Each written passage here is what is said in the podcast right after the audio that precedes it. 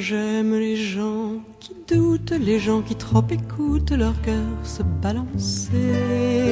Bonjour François. Bonjour l'homme qui n'a pas de prénom. Bonjour à tous, bienvenue dans l'épisode 39 de La gêne occasionnée, double ration de Vincent Lindon. Ouais, c'est vrai, on enchaîne deux Après films avec. Vincent. Ouais. Cela dit, on en conclura bientôt que c'est pas forcément l'acteur qui fait le bon film. Alors, euh, on met de côté la méthode euh, qu'on avait utilisée lors du précédent épisode qui consistait à, à partir des scènes pour analyser la forme du film, comme on l'a fait euh, donc avec euh, Enquête sur un scandale d'État. Et on revient cette fois à une critique plus classique, ce qui va pas nous empêcher de voir euh, qu'il y a une patte Stéphane Brisé. Ouais, il y a une patte Stéphane Brisé, on va l'étudier de près. Alors, euh, Un autre monde, c'est le neuvième long métrage du réalisateur donc Stéphane Brisé. Confronté à un divorce et à un plan de licenciement décidé par sa direction, Philippe Lemel est un directeur d'usine en détresse. Comment se résoudre à virer plusieurs salariés alors que sa multinationale fait des bénéfices? Philippe euh, entre alors en sécession avec sa hiérarchie et tente de retisser des liens avec sa famille négligée par le travail. Après deux films sur un marché du travail euh, malmené par le capitalisme, Stéphane Brisé prolonge sa diatribe antilibérale du point de vue d'un cadre et de ce que la pression au travail produit sur le délitement de la famille. Oui, alors le film s'inscrit dans une sorte de trilogie. Je sais que Brisé euh, a dit dans la presse qu'il n'avait pas prémédité la trilogie. euh, Ouais. Sous-entendu qu'il euh, peut continuer à, en- à faire plusieurs films sur, sur Ça cette serait, même ça serait thématique. possible. Et, en tout cas, il n'avait pas prémédité de grouper comme ça trois films, et ça s'est fait. Donc les trois films en question, c'est La loi du marché, En guerre, et puis celui-là. Mm. Pour autant, le- je crois que le lien est légitime entre les trois, ne serait-ce que par l'acteur principal, qui est donc Lindon, mais Ouais. qui joue aussi dans d'autres films de Brisé, ce qui est important à dire. C'est vraiment l'acteur attitré de Brisé, à moins que Brisé soit le cinéaste attitré de Lindon. Ce sera un des enjeux de notre euh, analyse du jour. Il a fait cinq films ouais, avec. euh, Il est ouais, Mademoiselle Chambon et Quelques jours de printemps sont les deux autres. euh, Bon, évidemment, il y a une autre chose qui rapproche ces trois films, c'est que ce sont trois films qui se centrent sur le marché du travail. Là, on est davantage encore sur la scène du travail, puisqu'on est dans une usine. On y reviendra. Donc, ce qui peut faire dire qu'on a affaire à des films sociaux. Alors là, il faut quand même tout de suite faire un petit point sur cette notion de film social dont l'approximation euh, est adossée à une approximation plus générale sur le mot social. Le social, ce n'est pas l'apanage des gens qui souffrent et des classes populaires, hein, comme on a tendance à le penser dans le langage courant. On Tu peut vois. aussi faire des films sociaux, comme tu le disais dans un épisode, euh, sur des bourgeois Tout dans le 16e fait. arrondissement. Voilà. Partant du principe que nous sommes tous des créatures sociales, euh, eh bien, euh, si jamais j'implante mon film dans un milieu bourgeois, je ne fais pas moins un milieu social que quand je l'implante chez des prolos du Nord, par exemple, pour prendre un peu le- l'emblème presque euh, cliché euh, de ce qu'on appelle euh, couramment et à tort le film social. Moi, je distinguerais entre des films qui sont sociaux malgré eux, sans le savoir, et des films qui sont sociaux en le sachant. Euh, ce que j'appelle sociaux malgré eux, bah, c'est que quand tu regardes des petits mouchoirs, par exemple, c'est un film social. Mais il ne se connaît pas comme tel. hein. Je pense que euh, Guillaume Canet n'a pas l'impression de peindre une certaine bourgeoisie qui euh, serait plus ou moins affiliée au milieu du showbiz, enfin au cinéma ou à d'autres choses comme ça. En revanche, quand Brisé euh, filme, euh, ce qu'il a filmé notamment dans les trois films qu'on a cités, il est conscient qu'il est en train de mettre en œuvre et de souligner le rapport entre un individu et l'environnement social dans lequel il évolue. hein. C'est cette connexion qui caractérise une pensée sociale. C'est celle qui établit des liens entre la structure individuelle et une structure collective, par exemple une usine, par exemple un- une certaine classe sociale dans laquelle euh, on évolue. C'est ça qu'on pourra appeler un film social. C'est celui qui conscientise et qui surligne la socialité des individus, c'est-à-dire leur appartenance à un corps social qui les conditionne, qui les façonne. Donc là, on a vraiment affaire à ça, puisque c'est vraiment le premier objectif, en tout cas affiché d'un autre monde, c'est de montrer euh, comment euh, l'individu, qui est le héros, Philippe, est affecté par la situation sociale dans laquelle il se trouve, qui est celle d'un directeur de site, alors cadre, dirigeant, cadre-dirigeant. On reviendra peut-être un tout petit peu sur ce flou artistique entre cadre et dirigeant,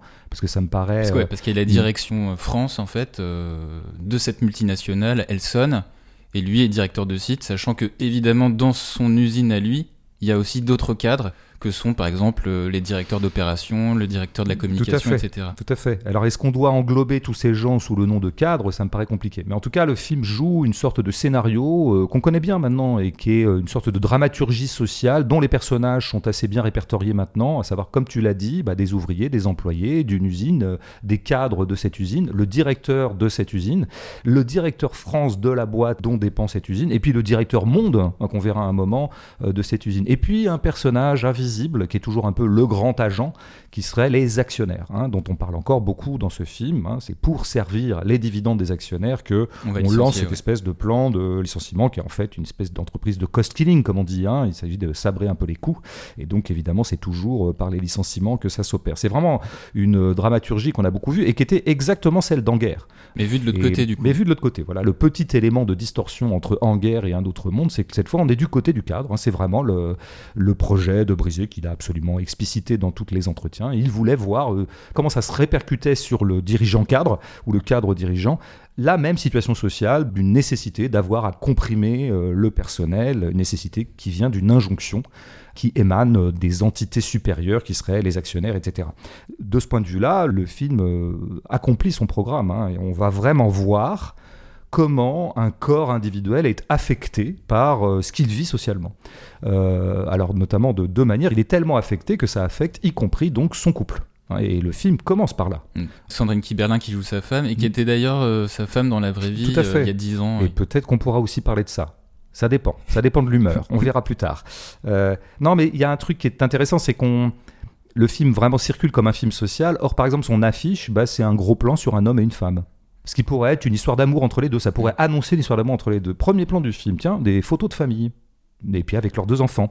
Ah bah tiens, c'est bizarre. C'est-à-dire qu'on rentre pas tout de suite dans une espèce d'iconographie habituelle de ce qu'on appelle film social. Là, on serait plutôt dans un truc un peu intimiste, famille, enfin un petit peu le, scénario presque académique du cinéma bourgeois français, quoi, en quelque sorte. Quoi. Euh, bon, un couple qui se déchire. Bon, et la première scène, bah, c'est donc un divorce. Hein. Il y a les deux avocats de part et d'autre, euh, et ils se parlent. Et ce qui est martelé vraiment, c'est que la cause euh, unique, hein, c'est la seule qui est évoquée, ce qui est important, de la procédure de divorce qui a l'air de s'engager et de se consommer pendant cette première scène.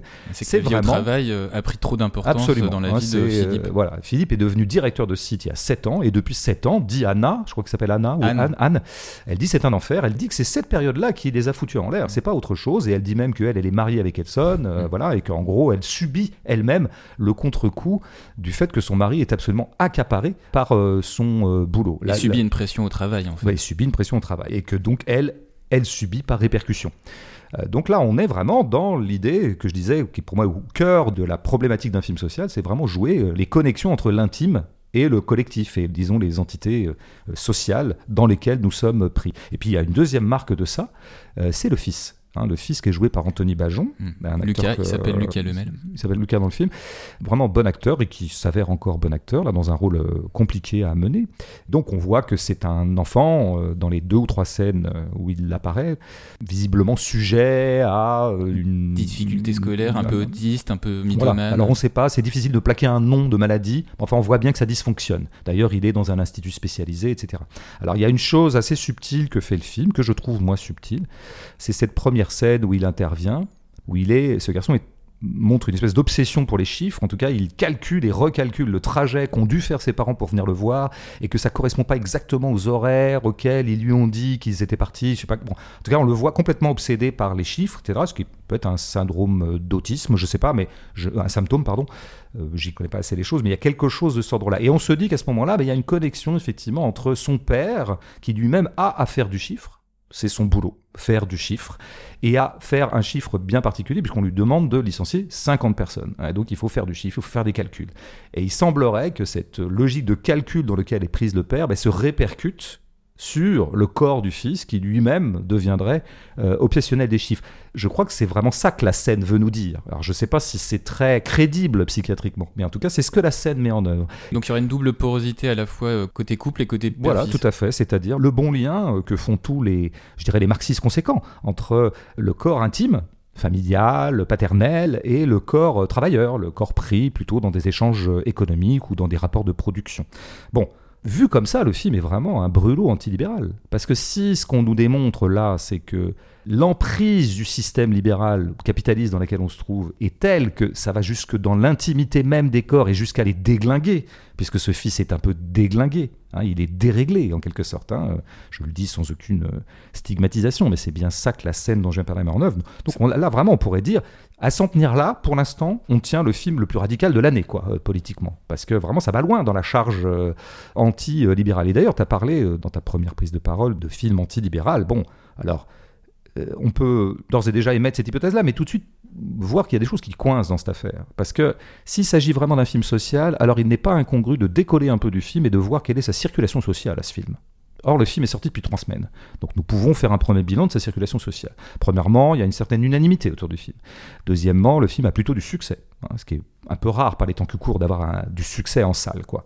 Et troisièmement, il est célébré par exemple par les échos, par euh, Challenge. Bon, journaux économiques mm. qui sont lus par des cadres notamment. Tout à fait. Il est bon, il y a quelques figures de la gauche radicale qui ont salué le film, mais on sait le rapport parfois approximatif qu'a la gauche radicale avec l'art et avec le cinéma en particulier, et qu'il lui en faut peu parfois pour euh, trouver qu'un film est un film politiquement ami. Alors là-dessus, il y a c'est bizarre ce film qui est à la fois salué par des journaux libéraux, vraiment, et les cadres aussi. les cadres aussi. Les, cadres. Les cadres sur les réseaux sociaux, notamment sur euh, le réseau social professionnel LinkedIn. Tout à fait. Qui s'y sont retrouvés en fait du point de vue en fait de la souffrance au travail qui est restituée par euh, le récit euh, à travers le personnage de Philippe. Absolument. Je note quand même aussi que dans les interviews, Brisé ne dit pas que c'est un film anticapitaliste. Il ne dit jamais que c'est un film antilibéral. Je crois d'ailleurs qu'il prononce assez peu les mots capitalisme et libéralisme. Bon, donc on se retrouve dans une situation un peu bizarre où euh, se crée une unanimité autour d'un film dont on pourrait croire qu'à la base qu'il est vraiment euh, violemment anticapitaliste. Or, je ne sache pas que nous vivions actuellement dans une France où la majorité des gens soient anticapitalistes. Donc il y a un loup il y a quelque chose qui ne va pas dans cette affaire. Et ce qui ne va pas, je crois, c'est que le film, en fait, n'est pas anticapitaliste. Et il ne peut le laisser croire qu'au prix d'un certain nombre d'opérations qu'on va étudier maintenant, qui sont des opérations, je dirais, de floutage et des opérations d'occultation. Tu sais, il y a une phrase que j'entends souvent citer, et qui est très bien d'ailleurs. On attribue, je crois, à Talleyrand mais je suis pas complètement sûr. Le diplomate de Napoléon. Ouais, euh, entre autres choses, que c'était Talleyrand grande vie, euh, drôle de mec. Euh, non, on ne sort de l'ambiguïté qu'à ses dépens. C'est une phrase très bonne et qui parle notamment du milieu politique. Un homme politique a toujours intérêt à maintenir des ambiguïtés. Nous avons un président qui est pas trop mauvais dans ce domaine.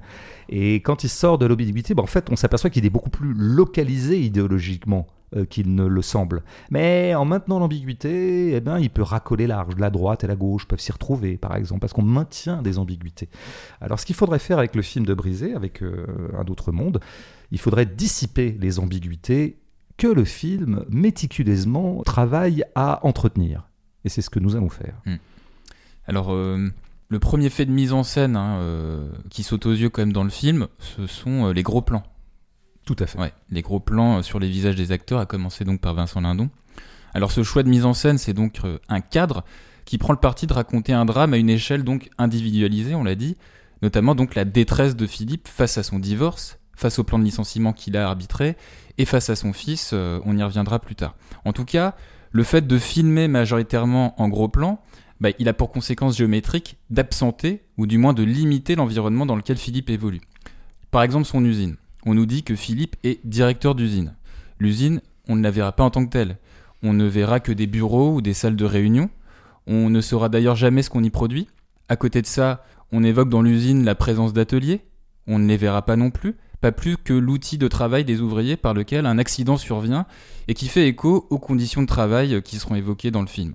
Et donc, ce que je dis, c'est qu'il est difficile dans le film d'établir un lien humain entre Philippe et ses ouvriers, entre Philippe et son usine, dans la mesure où ce lien n'est pas incarné, il n'est pas matérialisé, il est décrété.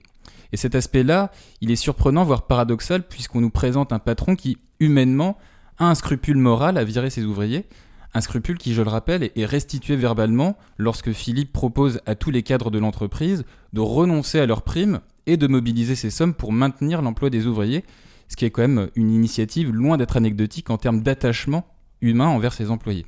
Alors, dans le même esprit matérialiste, il y a cette scène d'ouverture dont on a parlé, la scène de divorce. Euh, le patrimoine de Philippe est là aussi rapidement énuméré par l'inventaire chiffré de son avocat. Mais matériellement, on observe très peu d'éléments concrets dans le film où Philippe évolue dans son habitus bourgeois. Après une visite euh, dans l'établissement de son fils, on aperçoit furtivement l'arrière de sa voiture, un 4x4 Volvo. On aperçoit euh, vaguement sa cuisine quand il déjeune avec sa femme et son fils. Et je dis vaguement parce que souvent dans le film, on a ces effets de flou net dans les gros plans, flou euh, dans l'environnement et net sur les visages des acteurs, ce qui fait qu'on distingue pas vraiment l'arrière-plan. Il court dans une salle de sport, presque abstraite, où on ne voit que des tapis roulants. Du coup, ce rationnement d'éléments matériels eh bien, réduit Philippe à un corps ou à un visage en détresse, mais juste un corps, et non pas un dominant en souffrance, c'est-à-dire un personnage pris dans un rapport de force et d'affect déterminé par une situation matérielle qui le distingue socialement. Et donc, ce que je veux dire par là concrètement, c'est que le geste héroïque de Philippe de s'opposer à sa direction et de démissionner à la fin, c'est précisément ce que les cadres peinent à faire politiquement dans la vraie vie pour des raisons éminemment matérielles. Parce que concrètement, dans le réel d'un cadre, dire non à son N plus 1, c'est dire non au remboursement, par exemple, du prêt de la maison. C'est dire non à l'école privée des enfants, non aux vacances l'hiver ou au bord de la mer l'été. Et donc, en absentant les causes et les effets matériels concrets d'une situation sociale donnée, l'opération esthétique de briser par son cadre bah, circonscrit la réalité d'un conflit social à un problème individuel purement moral. Waouh Putain, tu sais que toi on pourrait t'appeler Karl. Euh, ben, c'est ça, disons, euh, je vais aller dans ton sens totalement. Hein. je vais dire, n'attends pas de moi la polémique, surtout pas avec toi, plutôt avec le film. Non, mais tu vois, je disais que le film social se caractérisait par la mise en connexion et la mise en relation, en tout cas le surlignage d'une relation entre un corps et un environnement. Or, tu viens très bien de le dire, nous avons un film qui est très abstrait sur l'environnement, qui n'est pas d'une grande précision matérielle, comme tu viens à peu près de le dire. Alors ça tient effectivement à ces choix de mise en scène, ces choix de cadrage notamment, qui sont des choix que Brisé pratique en général dans son travail, même si je trouve qu'il a un petit peu abandonné les plans larges euh, qu'il faisait dans La Voix du Marché, par exemple, qui est mon préféré de lui. Dans En Guerre, il y avait déjà un peu plus de gros plans, mais il y avait quelques plans larges quand même. En tout cas, ce qu'il euh, fait disparaître totalement, c'est, et ça, je ne peux que m'en réjouir dans un premier moment, c'est les plans de transition. Tu sais, on a déjà analysé ça à propos de tel ou tel cinéaste. Quelques grands cinéastes font ça. On rentre dans la scène, on rentre vraiment dans le vif immédiatement. On est généralement projeté par un sens de l'ellipse que je trouve assez beau dans le cœur des scènes. Quoi. Et le cœur, effectivement, ça va être des gros plans. Euh, c'est essentiellement ça qu'on va voir, c'est des visages. Nous voyons beaucoup de visages dans ce... Bon, et donc le gros plan, effectivement. Alors c'est possible de faire un film, un grand film, qui ne serait tissé que de gros plans. Je veux dire, il y a des grands Bergman qui font à peu près ça. Il y a des films de Keshish qu'on aime beaucoup et qui sont très centrés sur le visage. Donc en soi, ce choix est tout à fait estimable. Ça dépend au nom de quoi il se fait. Alors là, on pourrait dire, bah, c'est pour centrer un peu sur l'humain, sur la sentimentalité, des choses comme ça. Sur Peut-être qu'on y reviendra plus dans le détail. Mais en mm. tout cas, ce qu'on peut voir, et tu as commencé le travail, euh, c'est que si tu centres sur les visages, il y a plein de trucs que tu ne montres pas. Alors c'est toujours ça un choix de mise en scène. Un choix de mise en scène, c'est un cadrage. Et quand je cadre, eh ben, à la fois je montre et j'occulte. Une scission entre champ et hors champ. Bon, très bien. Bah, sauf que euh, dans un film social, il est effectivement assez surprenant qu'on absente à ce point-là et qu'on relègue hors champ tout un tas de choses. Tu as commencé à les lister. Je pourrais compléter un tout petit peu.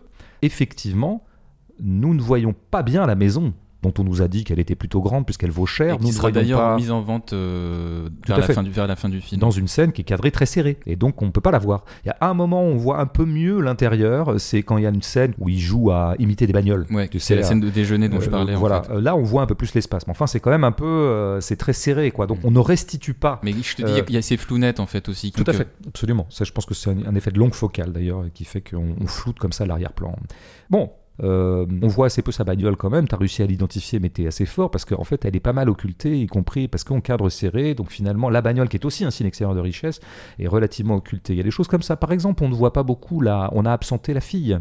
Or, la fille, on entrevoit à quelques signes qu'elle est sans doute étudiante aux États-Unis, qu'elle travaille probablement aux États-Unis. Elle a, elle a cette espèce de chapeau, tu sais, qu'ont les lauréats des grandes facs ah américaines sur une des photos là. C'est comme ça, c'est comme ça que tu l'as. Ouais, c'est sur, une des photos. Bah oui, puis à un moment, elle appelle de très très loin et elle dit ici décalage horaire. Donc moi, ah je pense qu'en fait, elle a un job aux États-Unis. Mm. Elle a réussi. C'est une bonne fille de la bourgeoisie qui maintenant est sans doute très très bien payée dans une entreprise florissante euh, du monde anglo-saxon probablement. Mais elle n'est pas là. La seule fois où on la voit, c'est pour souhaiter bon anniversaire à son petit papounet. Et pas du tout en tant que. Donc il y a tout un tas comme ça d'occultation Euh, tu as dit, on ne voit jamais euh, Philippe en dehors de sa vie, par exemple dans ses loisirs. C'est aussi par les loisirs qu'on se caractérise. Les amis aussi, parce que d'ailleurs, dans le message de la fille, euh, elle sous-entend le fait qu'il va célébrer son anniversaire avec Oui. ses amis, ce qu'il ne fait pas. Ce qu'il ne fait pas, en tout cas ce qu'on ne le voit pas faire. Mm. Mais on peut supposer qu'il le fait. Mm. Bon, tu as bien parlé de la salle de sport, effectivement. La salle de sport, elle n'est pas marquée socialement. Parce que beaucoup de gens maintenant vont à la salle de sport. Et celle-là, elle ne sent pas immédiatement la salle UP, la salle un peu select. C'est, bon, ce plan-là est essentiellement symbolique, d'ailleurs. hein. Nous avons un homme qui est, comment dire, indexé à un rythme qui n'est pas le sien. Bon, le symbole est plutôt pas trop mal. Le type, on lui impose une cadence laborieuse, en quelque sorte. Tu Mm. vois, une cadence infernale. Ouais. Et par ailleurs, c'est une course un peu vaine. Il court contre rien. Bon, donc je pense que le- la vocation de ces deux plans est beaucoup plus symbolique que de marquage sociologique. Bon, résultat des opérations. Ce qu'essaie de faire Stéphane Brisé par ce système d'occultation et de relécation hors champ de l'habitus bourgeois, c'est de découpler la position dans la chaîne de production de Philippe, celle d'un directeur de site, et ce qu'il en retourne de sa position sociale et sociologique. Parce que c'est comme ça que ça marche, le monde social. C'est par ta rémunération et ta place dans la chaîne de production, c'est ça qui façonne et qui conditionne ta position sociale et ton habitus. Bon, eh ben, on découple ça. Une façon plus simple de le dire, on découple le cadre du bourgeois. On désembourgeoise le cadre. On ne maintient qu'il est cadre. Mais par contre, tout ce qui appartiendrait à une sorte d'éthos bourgeois est totalement occulté. Alors pourquoi avoir fait ça? Tiens, quelle drôle d'opération quand même, quoi. Pourquoi est-ce qu'on ne voit jamais, effectivement, être un bourgeois hein, Puisqu'il ne peut pas être autre chose, euh, vu son niveau social? Bon, il y aurait une première hypothèse, qui est que c'est pour maintenir au personnage sa sympathie. Bah parce que la bourgeoisie n'a pas forcément bonne presse. Donc c'est jamais un bon pari quand tu veux absolument créer une espèce de lien sentimental entre ton personnage et le spectateur, ce que fait beaucoup Brisé, qui fait un cinéma très sentimental, très émotionnel. Il faut qu'on s'identifie émotionnellement. Et c'est compliqué de s'identifier à quelqu'un que je sais pas qu'on verrait jouer au golf pour prendre un cliché un peu bourgeois, peut-être un peu suranné, mais euh, bon, pas si suranné que ça. Donc ce désembourgeoisement, il est là pour maintenir au personnage sa sympathie. Ça c'est la première chose. Mais il y a autre chose que fait le film. Non content de désembourgeoiser, et c'est ça le cœur même du film, je crois. Bah, Il y a une inversion le- de rapport dominant-dominé. Absolument. Il fait passer un dominant du côté des dominés. Voilà. De la même façon qu'il le désembourgeoise, il le dépatronise. Mm. Et tu l'as bien dit, effectivement, on ne voit jamais son usine. On ne voit jamais véritablement l'usine, on ne sait pas ce qu'ils font dedans, on ne sait pas quel est le cœur de métier, on ne sait pas quel est le cœur de l'industrie. On ne voit jamais, on n'a jamais de plan large sur l'usine. On voit juste serait- euh, dans son bureau une espèce de pseudo-maquette en fait euh, d'un aspirateur euh, qui ressemblerait tu sais, à un aspirateur Dyson avec Ouais. tu vois la, la subdivision des pièces détachées comme ça. Oui, c'est sans doute ça qu'il fabrique. Ouais. Mais en tout cas, on le voit jamais et il n'en est jamais question. Et on voit jamais effectivement le bâtiment lui-même. Le bâtiment qui est pas rien parce qu'on nous dit quand même qu'il faut supprimer 10% du personnel et c'est 50 personnes. Donc il y a 500 personnes. 500 employés, c'est pas rien. C'est pas un gros site usine, mais c'est pas rien. Et je veux dire, si jamais tu avais un moment un plan large sur l'ensemble du site usine, bah, tu aurais un signe extérieur de la puissance et du pouvoir de ce directeur. Or, comme il avait été vu j'ai pensé hein, pendant le film, c'est pour ça que je me permets cette analogie, mais comme on l'avait vu dans Les Misérables par exemple, où il était tout à fait stupéfiant de voir que les forces de l'ordre, qui portent bien leur nom, elles ont la force pour elles, étaient constamment prises en situation de domination, elles étaient toujours mises en danger, mises en fragilité, et ben c'est exactement ce qui arrive à ce dirigeant. Mm. Ce dirigeant qui est dirigé en fait. Même, En fait, si, au- ouais, même si au début euh, il essaie d'imprimer une forme d'autorité en disant euh, les 58 licenciements on va quand même les faire à, ces oui, cadres en fait. Mais sauf qu'en fait, le jeu de Lindon, la façon dont c'est négocié, nous montre bien qu'en fait, il subit. Il est un exécutant. Et il est un exécutant malgré lui. C'est-à-dire qu'à aucun moment on le voit adhérer à disons l'édifice économique dans lequel il est et les soubassements idéologiques de cet édifice quoi savoir Parce que- ah ben, c'est comme ça Parce il que faut- c'est le troisième plan de licenciement et non pas le premier. tout à fait. Euh, alors, il a fait euh, jadis des plans de licenciement. mais Nous dit-on- dit-on euh, précédemment dans le film. Nous, nous dit-on précédemment, mais on le voit pas. Or, euh, un film, c'est l'ensemble de ces phénomènes. Et donc, on ne verra jamais Lindon en posture de domination. Il y a un truc un peu. euh, c'est comme les flics, si tu veux, des misérables. On peut supposer que peut-être hors des scènes, ils sont parfois en position de domination. Mais dans toutes les scènes que nous, nous voyons, et le film n'est jamais que ça, eh bien, nous les voyons toujours dominés. Bon, nous voyons toujours un Philippe qui est soit en position d'exécutant de quelque chose qu'il n'a pas choisi et qu'il réprouve, parce qu'il il s'arrange toujours dans son jeu et dans son dialogue pour dire qu'il n'est pas d'accord fondamentalement, ou alors euh, tout simplement lui-même dominé, affecté, euh, n'étant pas d'accord, étant malade, enfin se rendant malade à cause de ce truc-là. Donc oui, on transforme quand même un dominant en dominé. Et on déplace la ligne de front. Qu'est-ce que c'est qu'un positionnement politique en fait Fondamentalement, ça se caractérise par là où tu situes la ligne de front. Bon, bah là, elle est située comment? Elle n'est pas située donc entre le directeur et ses ouvriers. C'est plutôt Entre entre, cette direction ce groupe-là, Ouais. bien sûr, entre toute la petite communauté qui travaille dans cette usine, Philippe compris, et bah, la directrice France, qui est un peu la méchante du film, Marie Drucker, ouais. le directeur monde qui est le encore plus méchant du film, et puis donc toujours euh, Les actionnaires. les- les actionnaires. Bon, ce déplacement-là, il est tout à fait conséquent politiquement. Ça, ça nous sort d'un film euh, marxiste. On est dans autre chose euh, à ce moment-là.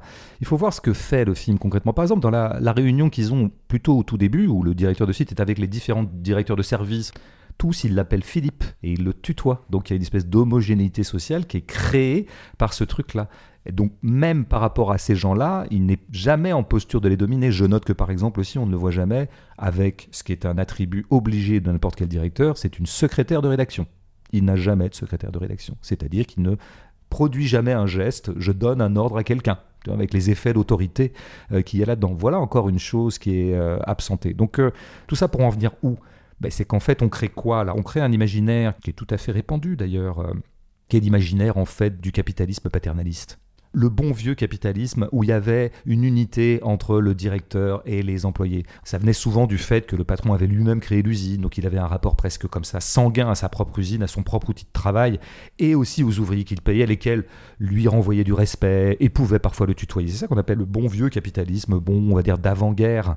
Et c'est ça qu'on est en train de reconstituer, qui ferait bloc, donc, ce capitalisme, contre le méchant capitalisme, qui serait le capitalisme mondialisé, financier, anglo-saxon, dirigé par des fonds de pension, euh, etc. Voilà ce qu'on est en train de jouer. Pourquoi pas? Pourquoi pas? Ça peut s'entendre, à la rigueur, économiquement. Ce que je constate dans le film, c'est que dans le film, ça fonctionne comme une fable. C'est une fable qui est très largement construite, en fait. Et elle est construite par tout ce qu'on a dit, déjà, à savoir par des occultations, et notamment par, euh, je dirais, trois occultations. Le premier, c'est déjà tout ce qu'on a dit. Enlever tous les stigmates bourgeois sur euh, notre héros, Philippe.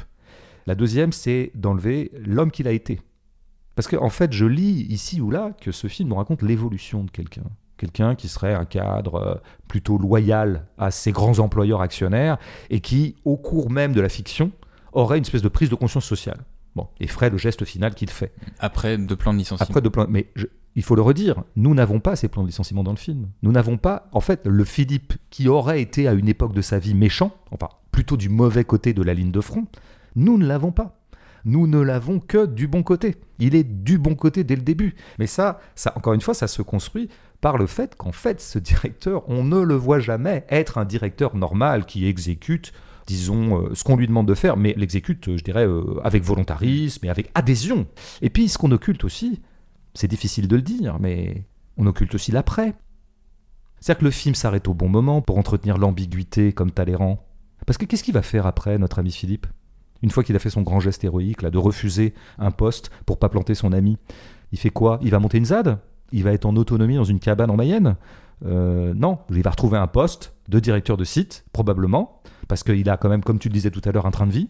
Il a deux euh, maisons à entretenir, une il- famille. il démissionne, euh, il démissionne et on sait pas. on- il envoie la lettre, mais après on sait pas. eh ben, nous ne savons pas. Et bon, ben, c'est flou. Et ça permet de ménager la fable.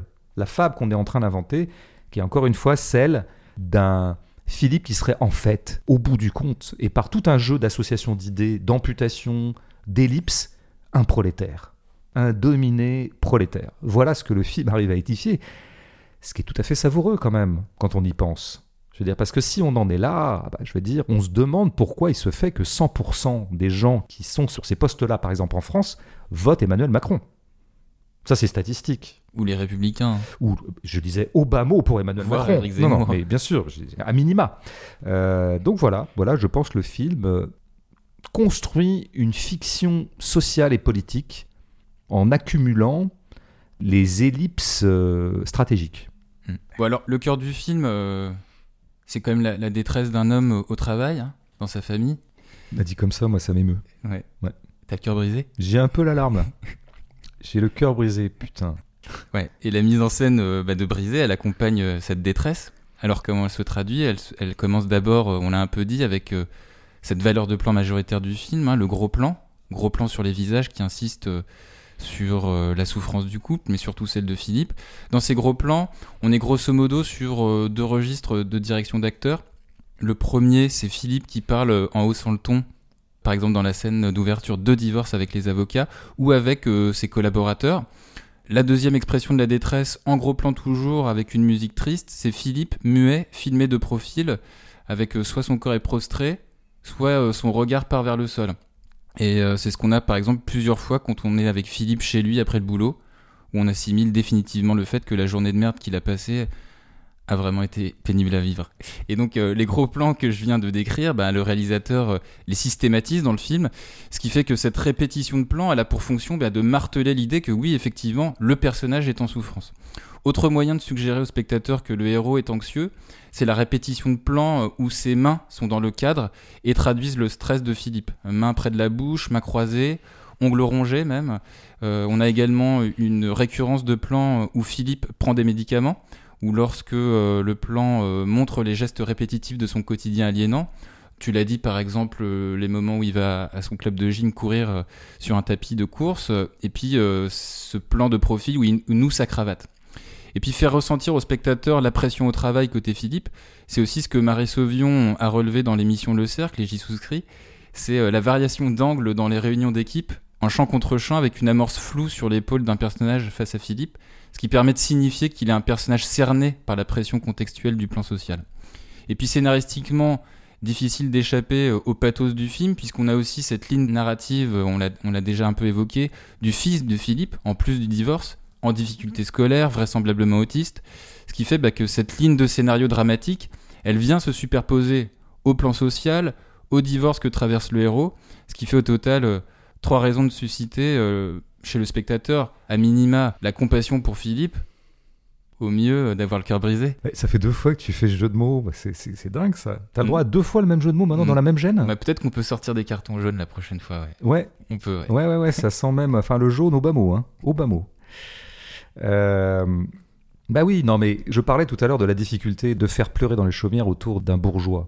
Alors, c'est vrai que si on veut faire passer la pilule de l'opération que je décrivais précédemment, à savoir de de transformer un dominant en dominé et de faire pleurer sur euh, un patron envisagé euh, comme un dominé, c'est une grosse couleuvre à avaler. Alors, euh, pour mieux faire passer cette couleuvre, eh bien, on va convoquer deux choses. On va suraccabler le personnage.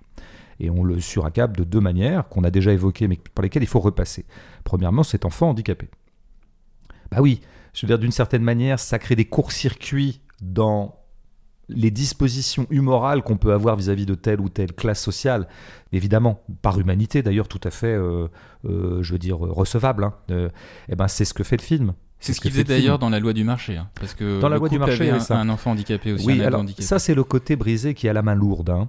Il a la main lourde, Brisé, c'est-à-dire qu'il aime bien charger la barque. c'est-à-dire qu'un malheur ne suffit jamais, il en faut deux. C'était un petit peu ce qu'on pouvait reprocher à cet aspect-là de la loi du marché, qui est par ailleurs un film que je continue à défendre. Mais là, il me semble que la reconvocation de ce fils handicapé s'inscrit dans une autre stratégie, et qui est celle que je décris. Et évidemment, l'autre axe stratégique, de cette même stratégie en tout cas, c'est le coup du divorce. Eh oui, je veux dire, ces gens-là vivent un drame, parce que c'est toujours un drame de divorcer, on s'est aimé, on ne s'aime plus, puis le divorce est toujours un peu glauque. La première scène, d'ailleurs, qui est plutôt bonne, plutôt une bonne scène de cinéma, montre à quel point il y a toujours quelque chose de fondamentalement déchirant de voir deux personnes qui se sont aimées se retrouver de part et d'autre d'une table dans le bureau d'un juge, et tous les deux flanqués d'un avocat. Et donc, il y a un pathétique assez beau de cette première scène, mais qui tout de suite propulse nos deux héros dans effectivement la grande communauté de la souffrance, quoi, une communauté universelle, hors classe et transclasse. Euh, je note quand même deux anomalies, encore une fois, sur cette histoire de divorce, quoi. Oui, on insiste beaucoup, ça a déjà été dit, sur le fait que la cause première du divorce, euh, c'est le nouveau statut de directeur de Philippe et la quantité de travail que ça lui impose et à quel point ça se répercute sur leur couple, etc. Ils se voient plus, ils n'arrivent plus à s'aimer. Et c'est pour ça, Anne le dit explicitement, c'est pour ça qu'elle le quitte. Bon. Mais ceci n'est absolument pas crédible. Ceci n'est strictement pas crédible dans l'histoire de l'humanité. C'est l'histoire des gens qui s'aiment, ça, veut dire? Dans l'histoire des gens qui s'aiment, et je les ai tous connus. J'ai connu tous les gens qui s'aiment dans l'histoire de l'humanité, oui, de quelque nation qu'ils soient. Et j'ai bien étudié les choses et j'ai fait les statistiques. Eh bien, dans 100% des séparations, la causalité qui nous est euh, présentée comme la causalité exclusive ne peut pas être exclusive.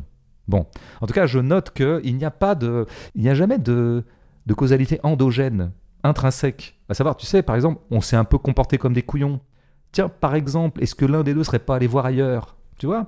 Ce qui ferait porter la faute, entre guillemets, ou en tout cas la responsabilité, un peu plus sur eux-mêmes.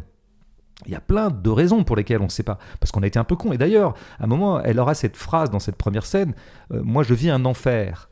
Et alors, euh, évidemment, euh, Vincent Philippe, Philippe, Philippe, euh. Philippe Vincent, la reprend là-dessus. Ça, il peut pas lui laisser dire ça. Parce que là, on est quand même en train d'insinuer qu'il serait par ailleurs un salaud. Hmm. Et puis que- il sous-entend bon. le fait que bon, il a quand même ramené pas mal d'argent à la maison Tout à euh, fait. et qu'elle en a plutôt pas mal voilà. bénéficié. Quoi. Euh, donc ses arguments sont plutôt béton. Mais en tout cas, il veut tout de suite, attention, non, non, non, moi je me suis pas mal comporté. Et d'ailleurs, il finira par avoir l'aveu de Anne. Elle dira, oui, effectivement, je n'ai rien à te reprocher individuellement.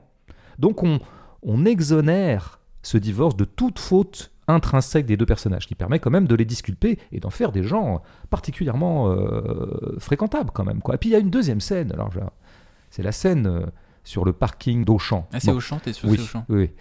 Non, non, mais j'ai noté. Il la retrouve sur un parking. On rentre comme d'habitude dans le milieu de la scène. hein. Il la repère, il voit la bagnole, cut, et bam, on est directement dans le monologue un peu éploré. Il passe de sa Euh, voiture dans la voiture Voilà. de. Mais de on sa est, femme. on est au milieu du dialogue, au milieu même du monologue, hein, ce qui fait souvent, ce que j'aime bien moi d'ailleurs. Mais elle est en train de pleurer. Elle est en déjà en train de- de pleurer. ouais. Et qu'est-ce qu'elle dit là-dedans? Eh bien, elle nettoie le petit doute qu'aurait pu venir au spectateur dans la première scène. Un peu petit doute sur elle, c'est que elle va prendre un gros chèque même, dans l'histoire. C'est ce que lui dit d'ailleurs. euh, bon, et donc il fallait absolument une scène pour que Anne nous dise bien à nous spectateurs qu'elle s'en fout de l'argent, que c'est pas le sujet, bien sûr. Le sujet c'est l'amour, le sujet c'est Lucas, le sujet c'est bon. Bah, là, si tu veux, on comment dire, on sépare le bon grain d'ivraie, si tu veux, c'est tu vois un peu le même truc. C'est il faut absolument nettoyer ces deux personnages. Bon, et ce qui fait qu'effectivement, on en arrive à ce que tu disais. Nous n'avons plus que des personnages absolument souffrants, absolument subissant un malheur qui leur est tombé dessus. Subissant un enfant handicapé, subissant euh, ce qui se passe euh, dans la boîte de, euh, de Philippe. Philippe. Et là se met en œuvre ce que tu as décrit, à savoir, et qui est le cœur en fait du film, qui est un peu ce qu'on pourrait appeler son plan de base, le gros plan sur Vincent Lindon, Mm. où il est plutôt prostré, comme tu l'as dit. Moi, je noterais une ou deux choses que tu n'as pas dites sur ces gros plans, qui sont effectivement extrêmement répétitifs et qui me paraît encore une fois le centre de gravité de la mise en scène de Stéphane Brisé. C'est comme si tout le film avait été construit autour de ces gros plans, en quelque sorte. Un peu comme le film de Xavier Donan, le- juste la fin du monde. C'est pas t'as- rendre que un- beaucoup aimé, je crois. Ouais, voilà, je pense que c'est pas rendre le meilleur service. On avait déjà tendance à un tout petit peu accabler Stéphane Brisé, mais là, évidemment, tu viens de porter le coup fatal. là. Non, non, je pense quand même que Stéphane Brisé est un meilleur cinéaste que Xavier Dolan et un autre monde, un film quand même meilleur que cette catastrophe euh, de film que tu viens d'évoquer. Parenthèse euh, refermée. Mais tu l'as dit, il est, il est la figure de base, c'est Lindon en gros plan, tête baissée et silencieux. Et notamment, je le note, euh, il est beaucoup comme ça dans les scènes de réunion avec Marie Drucker. Qu'est-ce que ça fait ce gros plan? Premièrement, ça l'isole du reste. Ben, L'isoler, ça veut dire, ça le distingue. Il n'en est pas. Il n'est pas comme ces gens. Lui, bon, deuxièmement, il se tait dedans. C'est-à-dire qu'il ne participe pas à cette espèce de négociation plus ou moins douteuse qu'ils ont entre eux. Il ne mange pas de ce pain-là. Il se met en exception de. Ça l'accepte de. C'est important de le dire hein, quand même, parce que c'est quelque chose qui n'avait pas été vu dans En guerre et qui était tout à fait insupportable dans En guerre, qui est un film qui par ailleurs était plutôt très très bon dans la description de la situation économique et sociale qui était mise en, en branle par le film. Mais pratiquement toutes les scènes de réunion, il y en avait beaucoup parce que c'était des négociations syndicales, des négociations avec le patronat, avec bon, se terminaient par un gros plan de Vincent Lindon pour bien montrer à quel point il y avait lui et le reste du monde. Et c'est très important de noter ça parce que comment sont vendus les brisés Lindon films depuis le début C'est Lindon se fond en fait dans un dispositif, se fond dans un collectif. Comme il se fondait dans En guerre, il était un syndicaliste comme les autres. Il jouait un ouvrier et c'était joué avec des non professionnels et il y avait Lindon et tout ça était anodin. Avec pas du. Mathieu d'ailleurs. Il était en Le- per- le tout à fait. Il apparaissait à un moment, il était en permanence en distinction. On le distinguait. Cette série de films qui est vendue comme Lindon se met au service de, je pense que c'est les films qui se mettent au service de Lindon. Ça, c'est quand même important de le dire. Et par ailleurs, tu l'as dit, il est souvent dans ces gros plans prostré, malheureux. C'est un silence, comment dire, c'est un mélange de honte. Il a honte de ce qu'il entend. Et par ailleurs, c'est un, un silence de quelqu'un qui accuse le coup, qui encaisse le malheur du monde et qui le subit. Bon, Vincent Lindon est quelqu'un qui adore être filmé de cette manière-là. Ça se voit dans énormément de ses films. D'ailleurs, on pourrait regarder les affiches des Lindon brisés films. C'est souvent un peu ça, c'est cette iconographie de la tristesse et de quelqu'un qui prend le malheur du monde sur Du, ses du épaules. regard vers le bas. Et le regard vers le bas, c'est-à-dire voilà, très recueilli, machin. Alors là, la petite nouveauté dans cette iconographie du malheur qui a été mise en place par euh, Brisé et Lindon en partenariat depuis le début, eh bien, c'est euh, de convoquer euh, Sandrine Kiberlin dans la danse de la tristesse. Et alors, ils vont nous jouer ce truc-là, quoi. Exemplairement dans deux scènes. La première scène que j'aime bien et que j'aurais d'autant mieux aimé si elle avait été exclusivement focalisée sur Anthony Bajon, à savoir la scène comptabilité euh, délirante. Mm. hein. Juste après Euh, le fait qu'on a su qu'il avait essayé de planter un professeur avec Voilà. un compas. Il a fait une crise en quelque sorte. Il est euh, voilà la crise qui est peut-être effectivement un écho organique de la crise sociale qui est en train de vivre son père. Mais cette scène aurait été beaucoup plus belle si on avait vu que Lucas. Or c'est pas ça le cœur de la scène encore une fois. C'est les deux parents qui le regardent en silence, accablés, désarmés, tristes, comme évidemment on peut supposer que des parents le seraient. Il y a une autre scène, ce qui est celle effectivement de la de la vente de la maison, en tout cas de la visite euh, dans le cadre de la maison qu'ils sont obligés de vendre. Ça fait partie des choses qu'on fait dans un divorce, des choses pas très agréables.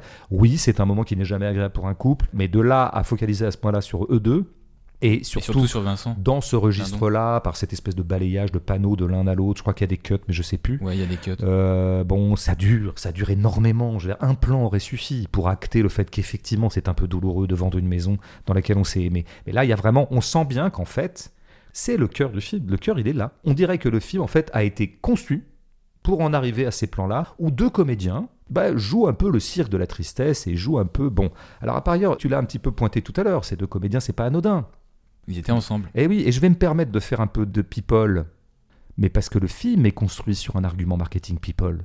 Évidemment que ça n'est pas anodin, que ça fait partie de la puissance et de l'intensité de ces scènes et de leur euh, degré d'émotion potentielle, que nous savons tous que ces deux personnes-là se sont aimées. Ils ont été ensemble pendant un certain nombre d'années. ouais. Ils ont voilà, ils ont fait une fille. Bon, et bien sûr que Brisé prétend capitaliser sur cette connaissance du spectateur. Au titre de quoi je me permets de parler de ce que sont Vincent Lindon et Guy Berlin hors champ. Qu'est-ce qu'ils sont? Bah D'abord, ce sont des gens qui sont issus de la bourgeoisie. Vincent Lindon de la grande bourgeoisie. Guy Berlin de moyenne bourgeoisie.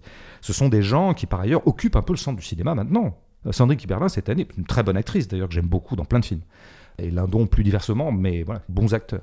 Mais cette année, Sandrine Kiberlin, elle a joué dans plein de films comme d'habitude. Elle a fait un film, elle a réalisé un film qui est sorti fille qui va pas bien. Enfin, qui va, qui va bien, etc. justement. Et par ailleurs, bah, qu'est-ce que nous savons de la famille euh, Kiberlin-Lindon telle que elle elle-même elle-même se met en scène explicitement C'est pour ça qu'encore une fois, je me permets de m'y arrêter. Qu'elle a été un peu l'événement de l'année de ce point de vue-là, en tout cas de l'an dernier?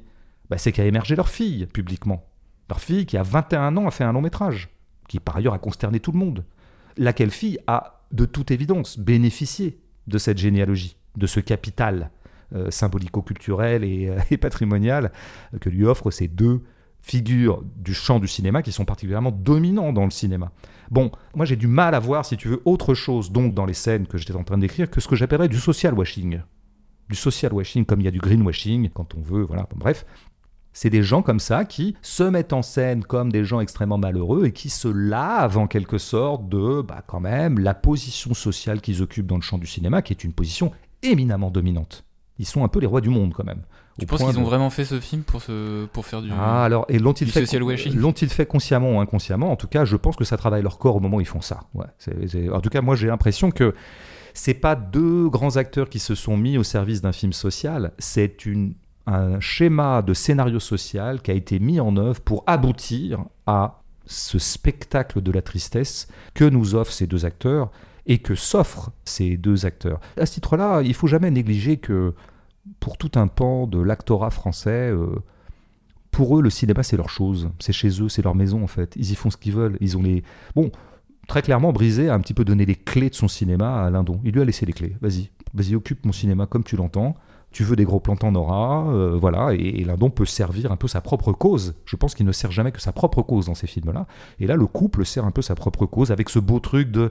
Mais quelque part, ils s'aiment encore, quoi. Bah ouais, c'est Ouais. moi c'est peut-être de cette manière-là que je le lis en fait.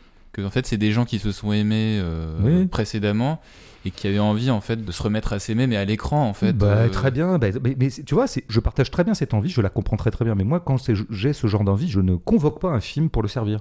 C'est ce que j'appellerais maintenant depuis un an le syndrome euh, Aline. Le syndrome Aline. Le, le film de Valérie Bah oui, Mercier. cette année, nous avons un film qui a eu du succès d'ailleurs, qui a plu à des gens. Bon, voilà, il y a, il y a des- César de la meilleure actrice, Ouais, d'ailleurs. ou César, si on veut, ça y a pas de problème. Enfin, moi, je donne tout. Moi, je, moi, je suis pour tout. Mais quand on a vu ce film, on voit bien que Valérie Le Mercier, qui ne vient pas du ruisseau non plus, allez, soyons putes jusqu'au bout, s'est offert un karaoké Céline Dion pour 20 millions d'euros. Parce que le film n'a pas d'autre intérêt que ça. Elle sait offrir des déguisements. Ça l'éclatait, je pense, un, de parler québécois avec l'accent, deux, de chanter de la grande variété de Céline Dion, trois, de s'habiller, de vraiment de prendre toute la garde-robe de Céline Dion, un petit peu kitsch, et de s'offrir comme ça des grands moments de musicaux, en tout cas de scène, parce que le film c'est que ça. hein. Mm. Sauf qu'elle l'a fait, elle l'a pas fait chez elle à un anniversaire entre copines quand on joue au karaoké et qu'on fait bien de le faire. Moi je fais des karaoké Ramones avec mes potes. Euh, on s'éclate, on achète de la bière, enfin tu vois. Euh, mais là, elle s'est offert ça. Mais sauf qu'elle a convoqué le cinéma pour ça. Elle a convoqué des capitaux du cinéma qu'on lui a offert gracieusement, tout ces temps parachevés. Non, mais je veux dire, il faut pas négliger le fait que beaucoup de gens de ce milieu euh, se comportent comme si ce milieu leur appartenait et qu'ils peuvent y réaliser tous leurs caprices. Alors, euh, juste avant de passer euh, à la partie interactive, faut dire que euh, la préparation du film, elle a notamment consisté à interroger des vrais cadres hein, pour élaborer le récit, notamment cette porosité entre vie pro et vie perso. Ces entretiens, on peut aussi penser qu'ils ont aussi servi à, écrire l'une des matières importantes du réel de la vie en entreprise, notamment du côté des cadres, ce sont les dialogues. Alors de ce côté-là, on retrouve des mots, des expressions que les managers d'aujourd'hui euh, utilisent pour euh, mobiliser leurs équipes, qu'on désigne souvent comme étant euh, la langue managériale. Alors, ce que je vais relever n'est pas nouveau dans le monde réel, au cinéma peut-être un peu plus. En tout cas, le film suggère comment les dominants dans une entreprise, à savoir les cadres ou la direction, opèrent des glissements sémantiques avec certains mots pour servir leurs intérêts. Et ce qu'on peut également dire de ce point de vue, c'est que la violence sociale du film, elle passe très souvent par ce biais-là de mal nommer le réel. Alors, le personnage auquel on pense tout de suite dans le registre j'utilise des mots n'importe comment pour faire exécuter le pire, c'est évidemment euh, la directrice France du groupe, euh, Claire Baudet-Guérin, jouée par Marie Drucker. Par exemple, à un moment, elle sent que les directeurs de site dont Philippe fait partie sont plus ou moins récalcitrants à virer du personnel, et donc pour les motiver à, licencier, elle prononce cette phrase qui est euh, une technique typique des managers dans ce genre de situation difficile, à savoir flatter l'ego d'un salarié. Elle dit, je la cite, ayez euh, l'objectif de vouloir être plus grand que ce que vous êtes. Et euh, ce décalage entre euh, le réel tragique de mettre des prolétaires au chômage et les mots que je viens de restituer, il se poursuit lorsqu'elle prononce un grand classique du libéralisme que tu as déjà sorti dans d'autres podcasts, c'est euh, sortez de votre zone de confort. Ayez la volonté de progresser, fin de citation. Sous-entendu, virer des gens, ça fait progresser. Du coup, par-delà le fait de documenter comment les cadres s'expriment en entreprise, bah, ces moments de novlangue jouent sur une ambivalence entre le tragique et le comique d'une situation. Par ailleurs, on a cette formule qui revient plusieurs fois côté direction, c'est euh, proposez-nous des solutions, en parlant des licenciements. Ce qui renvoie à une autre expression archi utilisée dans ces milieux-là, c'est euh, soyez force de proposition. Expression qui elle-même renvoie à, la positive attitude prônée en entreprise, et ce, en toutes circonstances.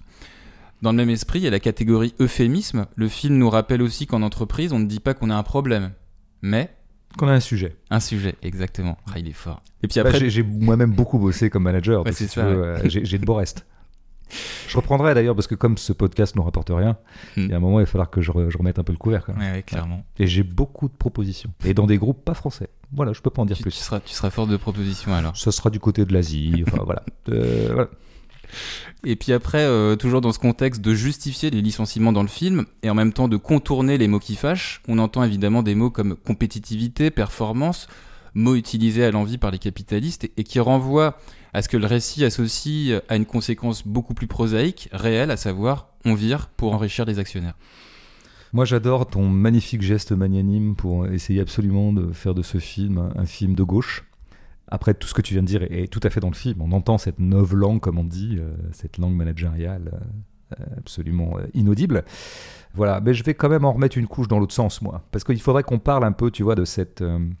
En fait, c'est très vrai des prestations de Marie Drucker dans le film, qui est d'ailleurs tout à fait parfaite dans le rôle. Elle est, comme, elle est vertigineusement parfaite dans ce rôle-là. Elle devrait se poser des questions.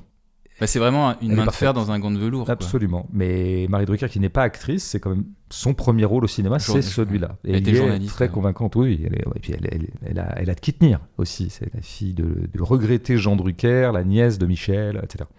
Passons. Non, la lettre finale, c'est ça le message du film, c'est la lettre qu'écrit à la fin Philippe. hein, Lettre de démission, en fait. Pour signifier qu'en fait, il n'accepte pas le deal, le deal pervers qu'on lui a proposé. Et donc là, nous avons bah, la clé du film. Quoi. Bon, alors je note que c'est lu par Lindon. À ce moment-là, on l'a en voix off. Bon, bah, c'est Lindon qu'on entend. Bon. Alors là, c'est le point d'achèvement d'une sorte de prise de possession du cinéma de Brisé par Vincent Lindon. Il est chez lui, là. Bon. Et d'ailleurs, il est chez lui, on entend euh, tout à fait des échos de cette vidéo qui a été virale pendant le Covid, que Lindon avait fait, hein, où il était Mm. face cam, Mm. et il adressait, en gros, un mot euh, aux gouvernants pour leur dire un certain nombre de choses. Et là, euh, se développait ce que William Will, à l'époque, essayiste qu'on aime beaucoup, romancier, enfin, qui a joué au basket aussi, avait appelé le lindonisme. Le lindonisme. Alors, lindonisme, c'est quoi? C'est. C'est pas le capitalisme, c'est sale, qui est sale. C'est qu'il y a au sein du capitalisme tout simplement des gens, premièrement, incompétents et deuxièmement, des gens méchants, en tout cas qui ne se comportent pas vertueusement. Il suffirait donc qu'il y ait à la tête du capitalisme des gens compétents et euh, vertueux, et tout irait bien. Alors c'est vrai que Philippe, il, est, il fait modèle de ça, puisqu'il est compétent. D'abord, c'est un travailleur. On le voit d'ailleurs souvent travailler. Il y a 3, 4, 5 plans. Hein, comme d'habitude, on charge un peu. hein. Un seul plan ne suffirait pas chez Brisé, où on le voit bosser à son ordi. Alors on comprend à quelques accessoires euh, très finement trouvés, à savoir par exemple un sandwich qu'il a dans la main qu'en fait, bon bah il fait même pas de pause pour manger quoi. Ouais. Donc C'est en plus c'est le soir. c'est le soir, le mec vraiment il compte plus ses heures. On comprend pourquoi Anne est devenu dingue parce qu'en fait c'est un mec qui se dévoue corps et âme au truc. Bon, on dirait qu'il n'a pas d'assistant autour de lui pour faire ce job qui consiste tout simplement à essayer de voir effectivement qui on pourrait licencier dans les meilleures conditions et quel plan on peut faire qui soit le, le plus euh, arrangeant. Non, non, il fait tout tout seul. C'est un petit peu le patron bosseur. De l'impression qu'on a transformé un dominant en dominé, on transforme un patron qui en général ne fait rien, si ce n'est possédé, en travailleur. Donc c'est ça la compétence, le mec qui bosse quoi. Il nous faudrait des gens qui bossent quoi, à la tête de notre pays et à la tête des entreprises, et euh, tout irait bien. Par ailleurs, c'est souvent au nom de la performance même de l'entreprise, d'ailleurs, que Philippe se prononce contre les licenciements. hein. C'est à l'intérieur même de sa rentabilité. Euh, du coup, il y a par exemple des conditions de sécurité qui ne sont plus respectées. Et s'il y en a plus, bah, du coup, on a des bras qui sont arrachés, donc on a une force de travail qui est diminuée. Donc en fait, ce qu'on est en train de nous dire, c'est que mettre des gens à la rue, c'est pas en soi mauvais, mais simplement c'est un non-sens techniquement. Et puis, bah, deuxièmement, bah, il y a la vertu, quoi. Philippe est un vertueux. Il est vertueux en deux temps dans le film, qu'on a déjà évoqué, redisons-les, de proposer quand même de sucrer ses propres primes. Quelle vertu, magnifique. Il faudrait des gens comme ça, en fait, dans le capitalisme, ça serait génial, quoi. Ça serait... Donc là, c'est la non-pensée sociale absolue. hein. Comme tu l'avais dit tout à l'heure, hein. C'est-à-dire l'idée que suffirait que, il suffirait que d'un seul coup, les patrons qui ne proposent jamais de sucrer leurs primes, qui sont plutôt gourmands de nouvelles primes, euh, et d'opérations de défiscalisation, d'un seul coup, ces gens-là, fouettés par la lumière de la vertu, accepteraient de sacrifier leurs propres primes pour sauver les emplois. Bon, c'est un geste de vertu. Geste de vertu d'ailleurs qui s'aborde complètement la possible intentionnalité d'une des rares scènes où il est mis à mal, où il est un peu en posture de coupable, qui est la scène où les syndicalistes sortent l'enregistrement. Ouais. Le fameux enregistrement où il leur a menti. Parce que eux disaient promettez-nous qu'il n'y a pas un plan social qui est en cours. Ça, Lui leur dit ouais, c'est ce qu'ils disaient dans le bureau et puis après ils ressortent Voilà. dans la réunion avec tout le monde. Bon, euh, ça, ça pourrait être une scène où le mec est pris la main dans le sac. Mais sauf que nous, les spectateurs, à ce moment-là, on peut pas lire la scène comme ça, puisque nous savons qu'il vient de proposer de sucrer ses primes. Donc nous savons que c'est un mec bien. Donc à aucun moment cette scène ne peut être une scène qui apporterait de la nuance dans le portrait magnifique et hagiographique qui est fait de Philippe en disant le mec est quand même un peu un salaud, il ment aux ouvriers, il se cache. Pas du tout. Au contraire, cette scène est perçue comme une surinjustice qui lui est faite. C'est le mec qui est tellement vertueux qu'en fait il est victime de sa propre vertu. Je disais tout à l'heure qu'un positionnement politique se définissait par le positionnement de la ligne de front. Mais c'est aussi les catégories euh, qu'on convoque autour de part et d'autre de la ligne de front. En l'occurrence, la ligne de front qui nous est proposée n'est pas du tout sociale. C'est une ligne, en tout cas une ligne de partage plutôt que de front, entre les gens bien et les gens pas bien. Entre les gens bien et les gens pas bien. Et d'ailleurs, c'est ce qui va se voir au restaurant. Quand ils ont une réunion entre différents directeurs de site. ouais, Il y a des sais. directeurs de sites qui veulent pas justement Voilà. euh, Bah oui, bah renoncer à leurs primes. à fonction égale, à fonction égale, à position sociale égale, la position n'est pas la même, la position morale n'est pas la même. Nous avons d'un côté les gens bien et de l'autre côté bah, les mauvaises personnes, et ça crée finalement un imaginaire qui n'est plus du tout un imaginaire politique, qui est un imaginaire de chanson française. Bah, c'est Anne Sylvestre à la fin, quoi. Les gens qui doutent. ouais. Les gens qui doutent qui portent mal son nom d'ailleurs. Elle, elle est très aimée cette chanson, elle est beaucoup revenue à la mode, etc. Très bien. Bon, moi j'ai un peu de tendresse pour Anne Sylvestre, mais pas pour cette chanson. Pas parce qu'elle porte mal son nom, parce que c'est pas les gens qui doutent en fait, c'est les gens qui ont un cœur. C'est des gens fragiles, mais parce qu'ils sont humains. C'est pour ça que Anne et Philippe souffrent dans le film. C'est parce qu'ils ont un cœur. Et ça te fragilise d'avoir un cœur. Alors que quand t'as pas de cœur, t'es pas fragilisé. T'as pas besoin de prendre des cachets, comme on voit Philippe prendre des cachets pendant à peu près tout le film. Donc il y a- a l'humanité fragile, parce que doué de vertu et de cœur, et l'humanité pas fragile. Alors l'humanité pas fragile, évidemment, c'est exemplairement Marie Drucker et euh, Cooper, le grand chef, Mm. qui a un discours euh, parfaitement cynique en disant voilà j'ai bien entendu votre proposition Ouais, qui, de qui dit, qui dit au départ, euh, c'est une super initiative, euh, hyper inventive, voilà mais vous n'êtes pas là pour ça, quoi. voilà vous n'êtes pas là pour ça donc il tient un discours absolument cynique bon Et qu'en fait, c'est la loi de Wall Street, la loi du marché qui dicte, fait. qui dicte tout, quoi. Voilà. Il faut bien voir que ce discours est absurde. Ce moment de cinéma est un moment totalement irréaliste. Évidemment qu'un Cooper ne dirait jamais ça. Il ne le dirait pas explicitement. D'abord, il ne participerait même pas à une réunion comme ça. C'est pas de son niveau. Pourquoi il s'intéresserait à un pauvre projet de suppression des primes par un petit directeur de site de province, tu vois? Donc c'est absurde, cette scène n'a pas lieu d'être, et jamais un type serait aussi explicite, en tout cas pas dans cette circonstance-là. quand t'étais cadre sup, euh, t'as jamais rencontré Tim Cook quand tu quand tu bossais chez Apple. Bah, en fait. C'est pas que je le rencontrais, c'est qu'on habitait dans des maisons euh, voisines. Donc on jouait, bon, on jouait au tennis ensemble, enfin voilà. Me demande pas trop de parler de ma vie parce que je vais être impudique. Et tu sais que moi j'aime bien aussi garder mon petit, mon petit jardin secret, quoi. Euh, non, et de la même façon qui est complètement absurde au bout du compte, la proposition perverse que fera la méchante, celle qui n'est pas du côté d'Anne Sylvestre, qui n'est pas du côté des gens qui doutent, euh, Marie Drucker, Claire, je sais plus quoi, euh, elle lui propose à la fin, donc en gros, c'est pas vous qu'on va virer, c'est plutôt votre ami Olivier, donc voilà une Olivier de- Lefebvre, le directeur des opérations de. Sophie un peu pervers, et évidemment, le vertueux Philippe refusera ce deal et fera passer l'amitié avant euh, euh, sa carrière. On n'en attendait pas moins de lui, et de nouveau, donc se constitue en fait, pareil, un partage entre les vertueux et les non-vertueux, c'est-à-dire un partage moral. Et ce film, qui actuellement circule dans l'espace social comme étant un film social et politique, n'est pas politique, n'est pas social, il est moral. Donc, après, pour conclure, tu vois, je dirais, est-ce qu'on peut définitivement dire que c'est Brisé qui s'est laissé totalement contaminer par le lindonisme? Brisé qui aurait une fibre sociale, vraiment, véritablement sociale et politique, qui se serait... euh, Mais lui bah, d'ailleurs, il vient des classes populaires. hein. Oh, tu sais, ça n'engage à pas grand-chose politiquement. Si ce n'est peut-être effectivement une petite sympathie pour les classes populaires, ça c'est vrai. Mais, euh, et qui se voit d'ailleurs dans ses films. Je pense qu'on peut lui faire le crédit de ça, à Stéphane Brisé. Mais ça, ça te situe pas politiquement. Tu peux avoir une amitié pour les classes populaires, ça fait pas quelqu'un de toi quelqu'un de gauche en fait. Et inversement d'ailleurs. Euh, c'est pas parce que tu n'aimes pas les classes populaires que tu peux ne pas être de gauche. Par exemple, tu vois, moi je déteste les pauvres. hein. Et je suis de gauche.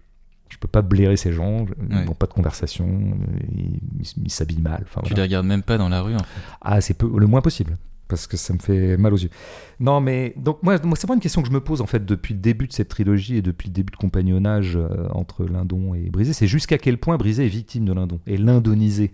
Pour moi, le fond du brisisme se voit dans Quelques jours de printemps, un bon film qu'il a fait que j'aime bien. Dans les années 2000, fin des, des années Ouais. 2000. Avec Vincent Lindon, déjà, Hélène Vincent, et qui était un drôle de film où Hélène Vincent, donc, euh, bah, disons, allait en Suisse pour se faire euthanasier en buvant une substance. Et son fils, joué par Vincent Lindon, l'accompagnait. Et nous avions quand même la scène où il est au bord du lit, elle boit la substance, enfin le liquide, Et lui est là, quoi. et il s'étreigne une dernière fois. Mm. Brisé est capable d'aller là-dedans, quoi. Et j'avais bien aimé cette radicalité. La scène était extrêmement gênante, tu penses bien. Et je pense qu'en fait, si tu regardes bien l'ensemble de l'œuvre de Brisé, en fait, c'est pas un cinéaste social. Ce qui l'intéresse, lui, c'est c'est la brisure, justement, sans mauvais jeu de mots.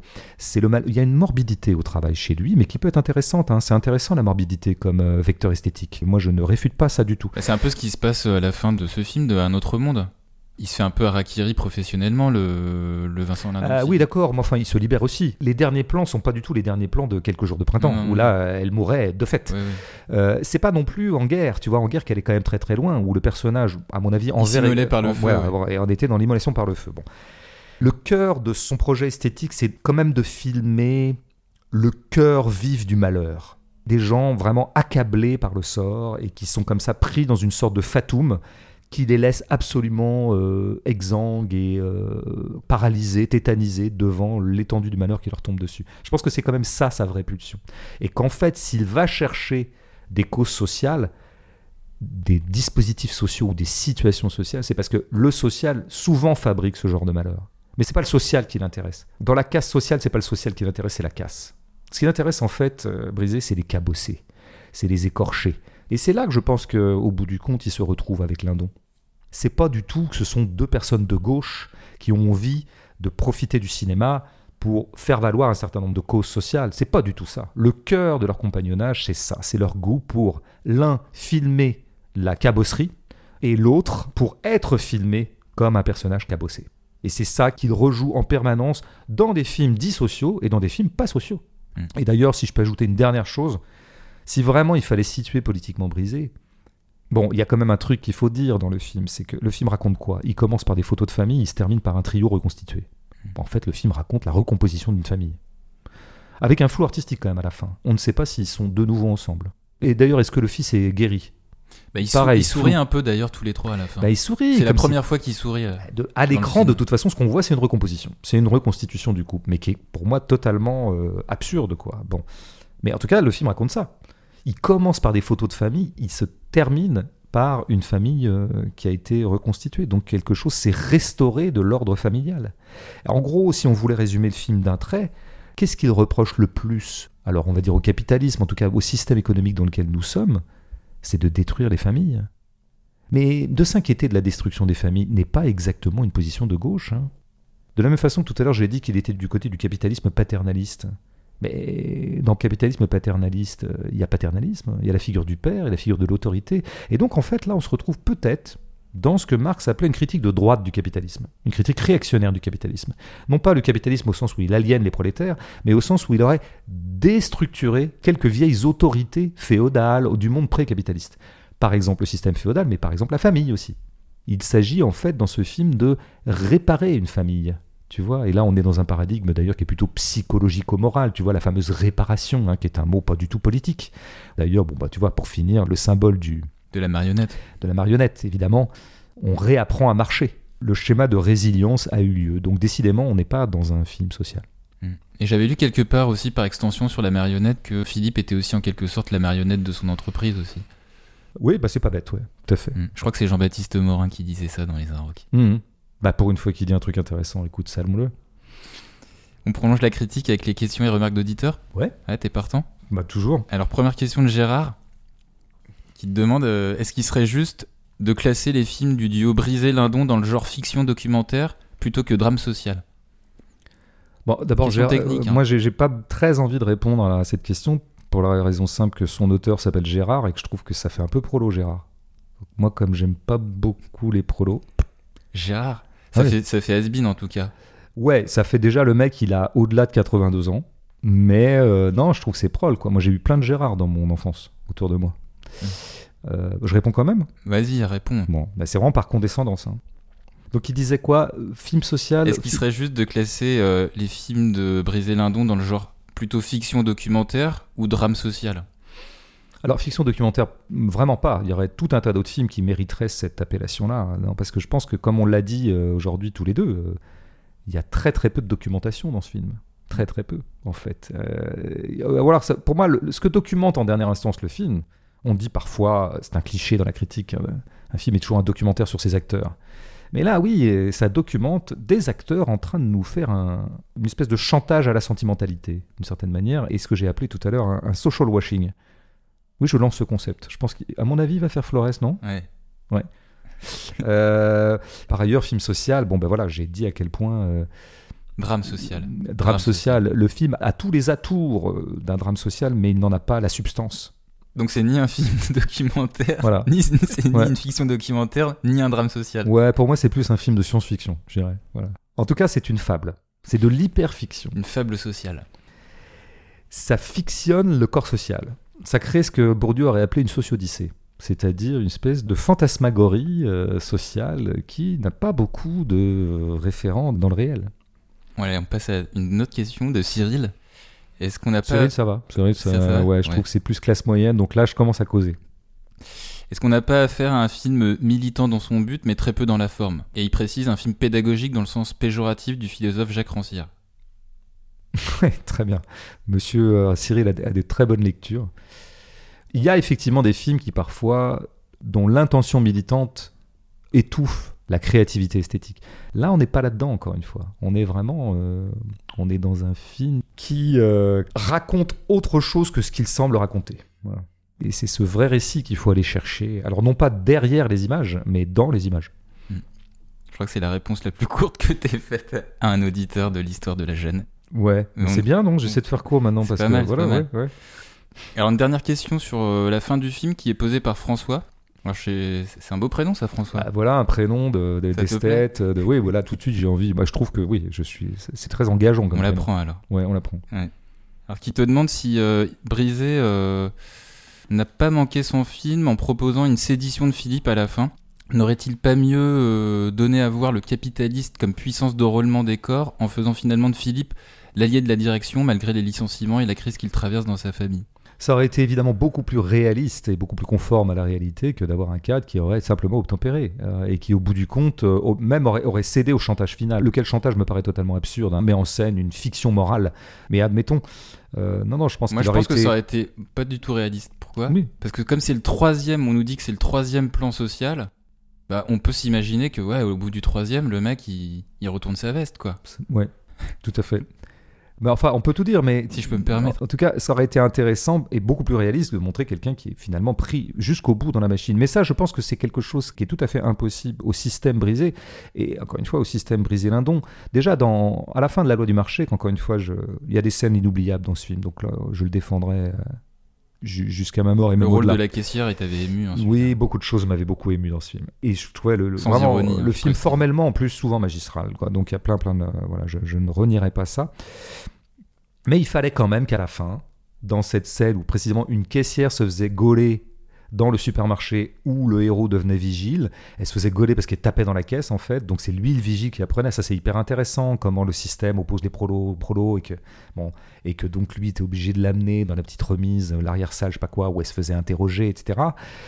Et qu'est-ce qu'il faisait, le vigile? C'était très bien de le voir totalement impuissant, ayant juste fait son boulot. Et un peu emmerdé, évidemment, de faire un boulot de merde comme ça. Mais non, il fallait quand même que, du coup, il jette la veste, il jette l'uniforme et qu'il parte. Et qu'il refuse ce boulot parce que la vertu à nouveau reprenait ses droits. Donc je pense que c'est presque un passage obligé, visiblement, du système lindon brisé que d'avoir un moment, ce sursaut de vertu, euh, qui peut-être veut faire modèle, quoi, voudrait édifier le spectateur, dire résister, euh, soyez des gens bien, quoi. Bon, ce qui n'est pas le message politique le plus sophistiqué qu'on puisse envisager. Mais après, inversement, euh, ça serait intéressant d'étudier vraiment, mais alors vraiment pour ça, il faudrait être fort, méticuleux, précis et travailleur d'étudier comment un cadre effectivement pourrait passer de la soumission, de l'obéissance au corps social auquel il appartient et aux injonctions qui lui sont faites, d'exécuter un certain nombre d'ordres au nom de la rentabilité générale du groupe, qui glisserait peu à peu vers le refus. Ça serait intéressant à raconter pour de vrai, ça. Vraiment, c'est un vrai beau sujet, surtout que ça, pour le coup, ça arrive dans la vie. Mm.